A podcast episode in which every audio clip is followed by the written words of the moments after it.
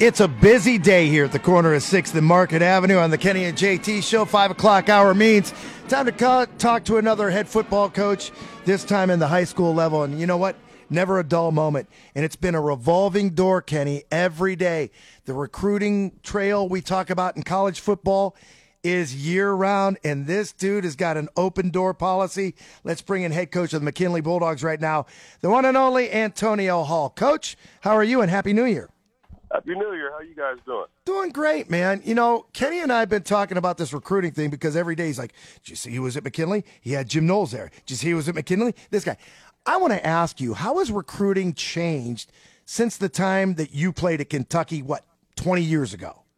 Oh, it's, it's night and day. It's not even in the same stratosphere. I mean, you add social media, you know, these guys have highlight films, reels that they can just send out on link. You know, we're trying to get copies of tapes and mail out to coaches, and it's, Man. it's nowhere close, man. And you got stuff like NIL deals and the transfer portal. It's a whole different universe. So when these guys are coming to visit you now, coach, is it because they already know who they want to see that's playing on your team or is it because hey, who do you have that we should be looking at? It's both. Um, it's a situation to where they've already identified several guys. Uh, they have earmarked, so they want to come get some background information, or because we're Canton McKinley, they just want to come and see what's up and coming, who do we have. So uh, we, we get a little bit of both. Actually, a lot of bit of both. Antonio, for you as the head coach, what is your job in, the recruiting process with your players? Because ultimately, the kids have to make the decision on where they want to end up going or who they want to consider, at least, as a school where they might go to. So, what is your job as the head coach with them? I, mean, I, don't think a, a high school coach really definitively has a, a a job expectation when it comes to recruiting. I think every coach has a little bit different mindset of where they fit in the recruiting process. I think my job is to make our young men um, the most prepared and the most marketable in terms of performance, grades, character, um, reputation, word of mouth. Um, but essentially, they end up selling themselves. I mean, they have to get the grades, they have to do the work on the field, they have to keep their nose clean, they have to build relationships with coaches. All I pretty much do is present what we have to the guys that we know or have relationships with, and they they have to do the rest. Antonio, is this a distraction? I mean, there's so many things going on over there. Now you're in the middle of the Hall of Fame village. Now you've got the USFL coming to town. Now you've got coaches on the recruiting trail, and yet you've got the dubious task of putting together a football program. You guys are going to be on the field in no time. Is it? I mean, it's got to be hard to manage everything. Uh, it is, but it isn't. I mean, we have a great team here in the athletic department with Joe Bogdan, with Mike Schott, uh, of course, the glue that holds it all together, Lisa Owens. So um, I think we do a good job of covering all bases, and uh, they do a great job of making sure I have enough time to run and build this program the right way. I'm looking at uh, one of the stories I printed out because we knew we were going to have you on this week more than likely. And We had Coach Moore on, your buddy from Massillon, the other day.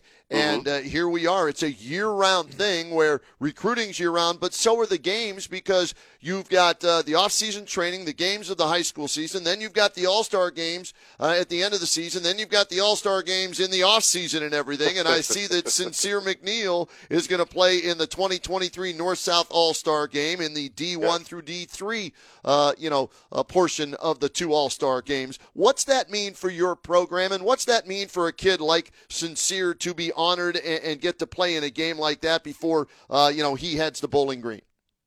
Tradition. Uh, you know, we have a long history and, and tradition of participants in the North South game, not only playing but coaching, and so uh, it's a big deal um, because you know you get to represent your school one last time, your community one last time, and you get to do it against the best guys in the state. So guys that you may have heard of, may have followed your career. Now you can either play against those guys or compete on the same field with those guys who may play, play your same position. So it is a big deal. It's a great honor. Uh, I know Sincere is very excited. You know, he was all smiles when he came and told me that he was selected. So I, I know he wants to have one last strong showing for the Bulldogs before he heads off to Bowling Green. And Trayshawn Foster is he playing as well in this game? Yep, yep. Trayshawn's planning on playing as well. Um, he's still undecided right now. He has a bunch of Division two schools he's considering. Um, so hopefully within the next week or so he can narrow it down and we'll know where he's going. But uh, he's definitely excited to play. Uh, a guy like that can play either side of the ball. Uh, I think he's going to be more of a defensive guy at the next level, but he, he's a dynamic athlete that can play pretty much anywhere. Antonio Hall is our guest right now, head football coach at Canton McKinley. Antonio, earlier we had Ray Horton on. He's going to be the head coach again of the Pittsburgh Maulers of the USFL. He mentioned the fact he's going to be talking to you and your team. Uh, Dominique Robinson, uh, outstanding young man playing for the Chicago Bears. I've known his dad for a million years, and he was in town and he spoke to your team during their off week when they had a bye week during the regular season. What's that mean to you? What does that mean to your program when when people that are doing this for a living now have the opportunity to talk to your kids?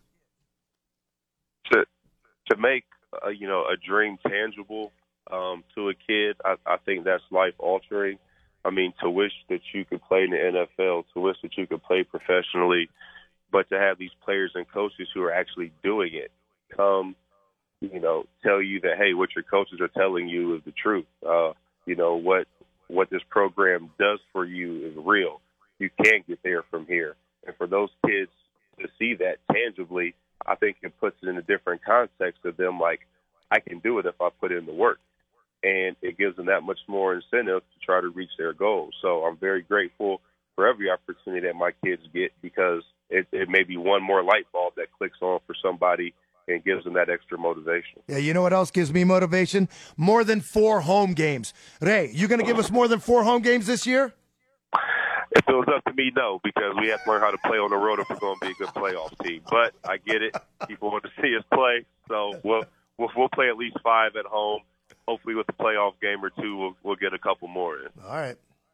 Uh, I want to go back to Dominique Robinson, coach. And have you ever seen a kid transform himself from no. a high school player to the NFL level, right? From no. quarterback to defensive no. end. How does that happen, man? Well, he's, he's, he's from Canton. That's how. Yeah, boy. but uh, the fact that, you know, a, a quarterback to wide receiver to the defensive end to defensive tackle, I mean, that's not a trajectory mm-hmm. that I don't think anyone has ever been on. And for him to do it in the fashion that he did it, and to become a starter and to have them releasing guys who they gave a bunch of money to shows the confidence they have in him. The sky's the limit, and, and the ceiling is super high for him. I'm just so excited for him because as a person, it couldn't happen to a greater young mm. man. Like you said, his dad, his entire family oh. are just amazing people, and I'm just happy for him and his family because they totally deserve it. Kenny, his dad wins a state championship in basketball at McKinley. Basketball, yep. Yep. I mean, they're studs. Yep. Yeah, and, and coach, I saw somewhere online. Speaking of basketball at McKinley, they're they're going to start putting together. I think it's a basketball Hall of Fame for way, McKinley. Way Did I see that right? Way overdue. Yeah. You know, we, we've been talking about it for a long time now, and I think we we have the right people in place to kind of help orchestrate this thing. But you talk about the winningest high school program in Ohio, the most Final Fours in Ohio, the most players of the year in Ohio why do we not have a Hall of Fame yet? So we're we're doing it, we're getting it rolling, and it's way overdue.